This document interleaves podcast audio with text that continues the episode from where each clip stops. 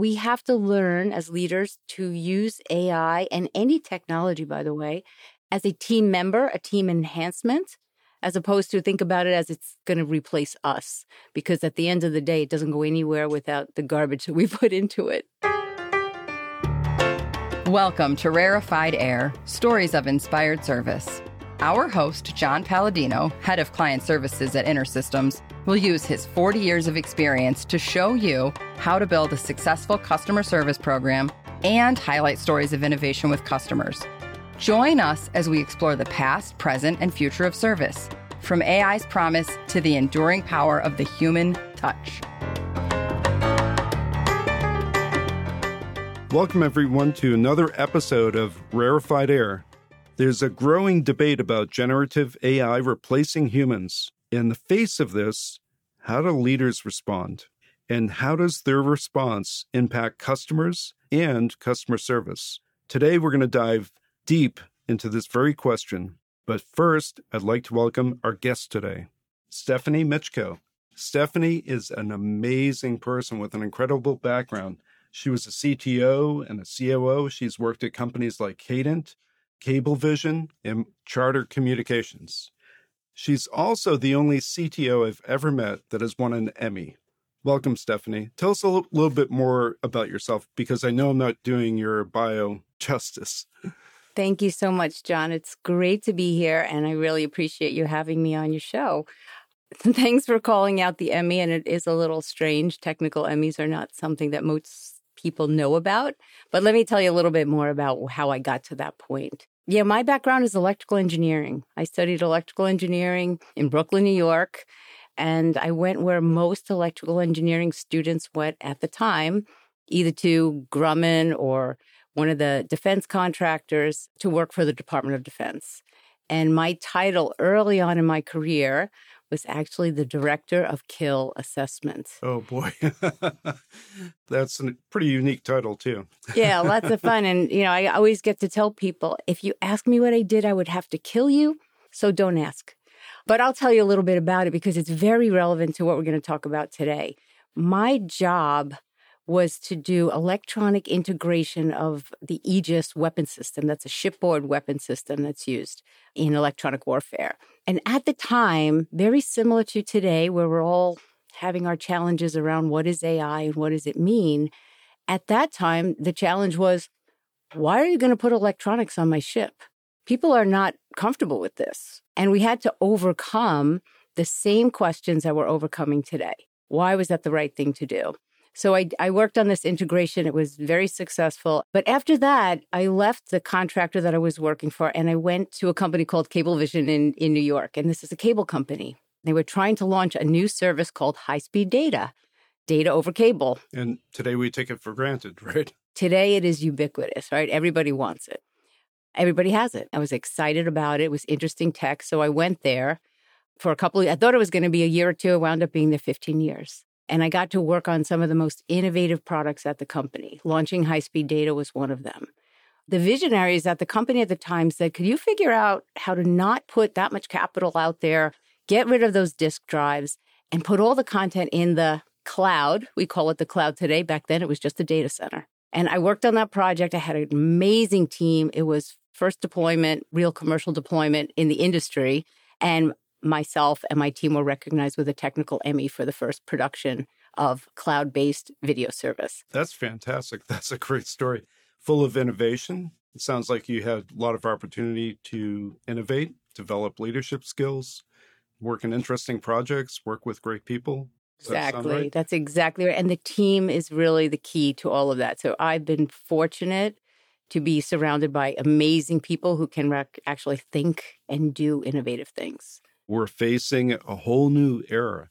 Generative AI has come so far in the last six months, not even the last 10 years. Machine learning and AI have been around just for a long time, but I think it's now at that point where to some it's scary, to some it's a great opportunity. A lot of people just trying to figure it out. How does it apply? So, with your background in innovations of companies of all size, how do you personally view where we are today with generative AI?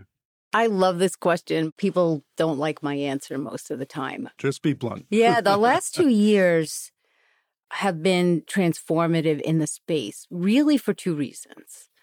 Because the models and algorithms that have been developed over years and years, so we know some are at Google, we know the creators of these, they've been around for a while, but the access to a large data set for training had not.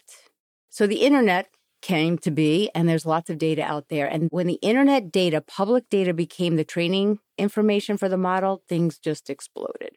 The second reason we're dealing with all of this, it's such a fast pace, it's the compute power that we have and how small it is, right? We can get lots point. more compute. You can do it in the cloud. It's not as costly as it was when uh, Gregory Hinton from Google was doing this 20 years ago. The- It just wasn't there. So now the tech on both sides, perfect storm, come together. You have big data sets for training, and you have compute power that's cost effective and really fast.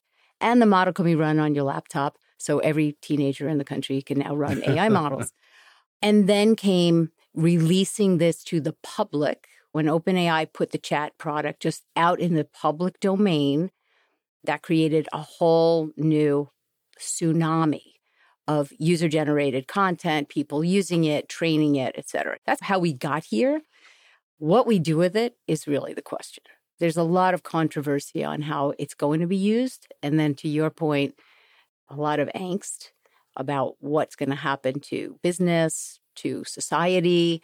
Those are all very open questions. Yeah, and just to continue the discussion, we're trying to figure it out as well at work. And I see it as an opportunity from a customer service standpoint to be more effective, get problems solved faster, to help people some of the mundane things we have to do. If we go through a ton of logs and evidence and analysis, maybe AI can help us do that faster. So we're experimenting to see how it might be able to help us uh, do a better job. We always strive to do better and we're passionate about client success so it fits right in in terms of our products we'll see but we're we're in this journey as well and my attitude is lean into it I think that's the right way to go. And I actually love AI in the customer service arena.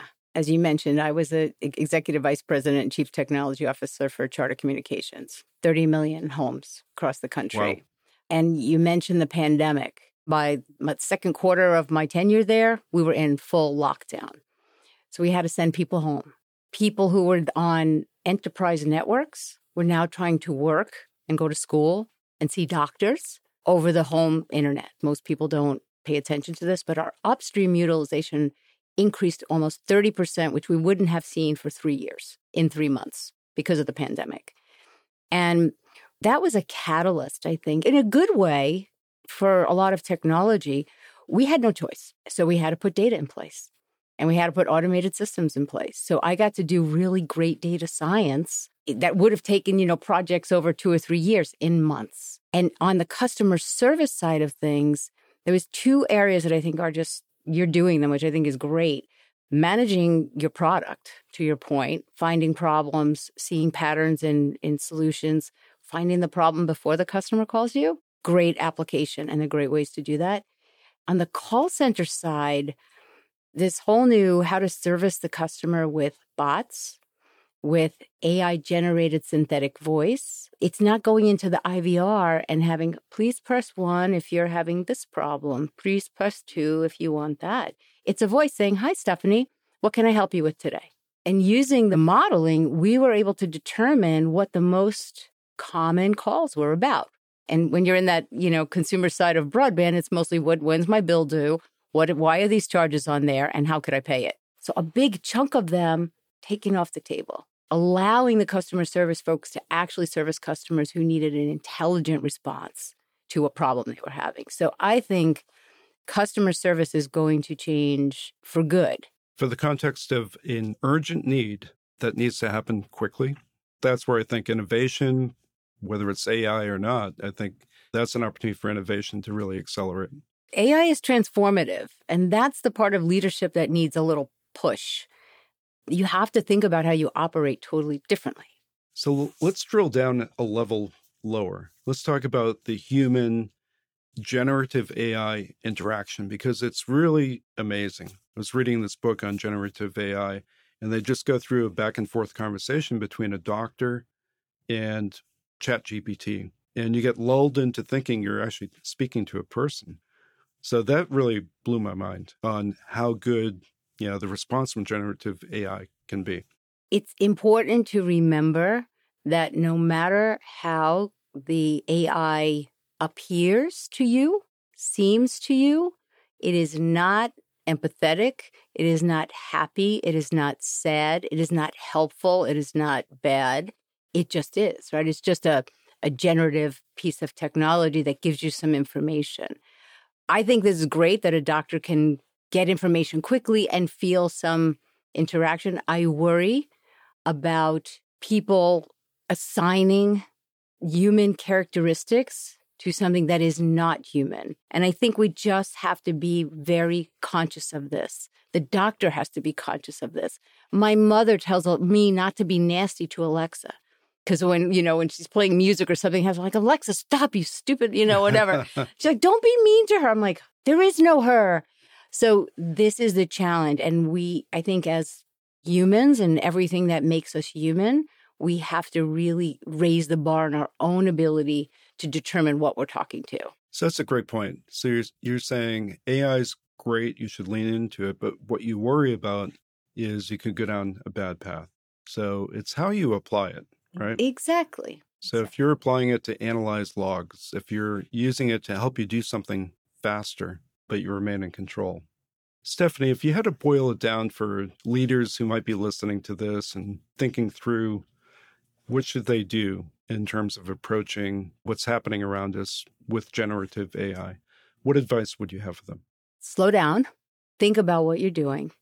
The first thing you need to do is understand what are the data sets and where did the data come from that you're using to even take action with any model, whether it's machine learning model, generative AI model, or even just if then else.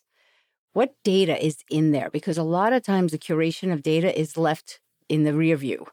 And it's really important. And there's great tools today. So for executives, ask the questions. You might not have any idea how your data is orchestrated, where it is, where it's stored, whether it's unstructured or structured, you know, all the technical nonsense. But executive leadership, it's your obligation to ask. You don't have to understand all the details, but you have to understand where the data is coming from. Those are things that make people uncomfortable if they're not steeped in the language. But executives need to know how to, to talk about these things. So I think my advice for execs is AI is transformational. And there's a lot of people out there using words of caution, which I might agree with, but the horses are out of the barn, right? These models are out there, they're out in open source, they're out in enterprise. Are the biggest vendors that we have, Microsoft and others, are embedding them in their desktop tools. So it's here. We have to learn as leaders to use AI and any technology, by the way, as a team member, a team enhancement, as opposed to think about it as it's going to replace us. Because at the end of the day, it doesn't go anywhere without the garbage that we put into it. My advice would be look at it from your customer's perspective. How can you help your customers be more successful? There could be a competitive advantage of using AI, but I think if you look at it from a customer context and try to make your customers more successful by applying it in right ways, maybe by helping your people, your products, your processes. It can be really transformative for your customers as well. Yeah, I agree. So, we talked about rapid innovation. We talked about transformation that's happening right now. So, how do you tie governance? Is that a constraint? Is it a, a good thing, a bad thing? Yeah, it's right now, it's a very gray thing. When I look at the landscape of what's happening with AI regulation, right? The EU has AI regulation. It's a risk based approach. One of the things you have to have is adequate human oversight.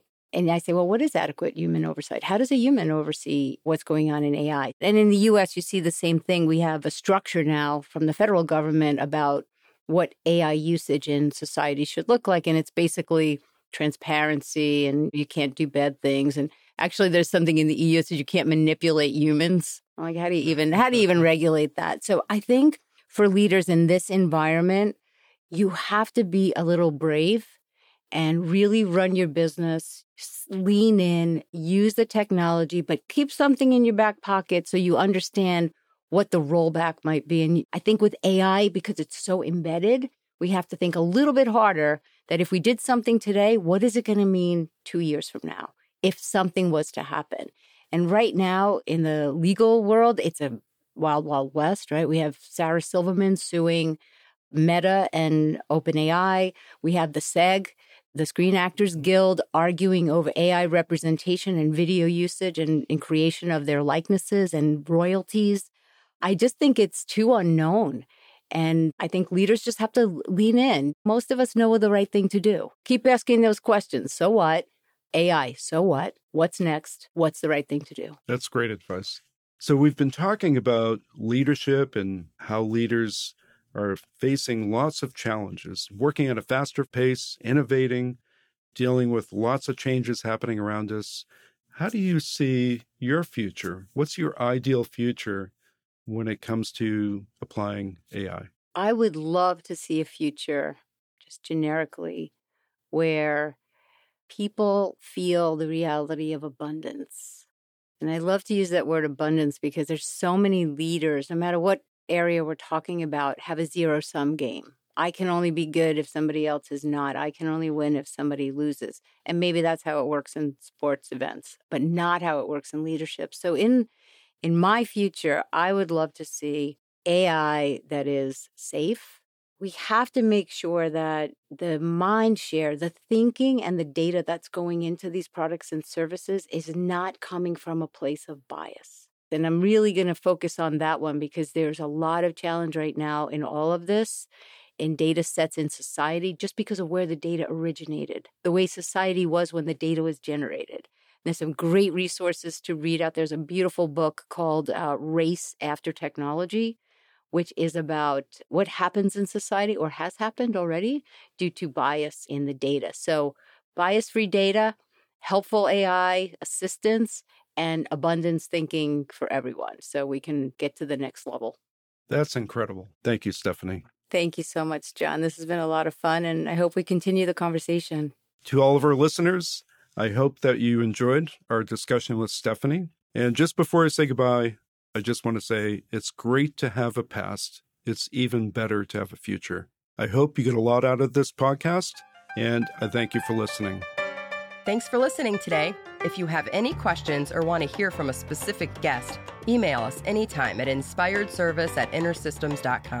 And when you're ready to unlock the potential of your data and experience the transformative power of support done differently, go to intersystems.com.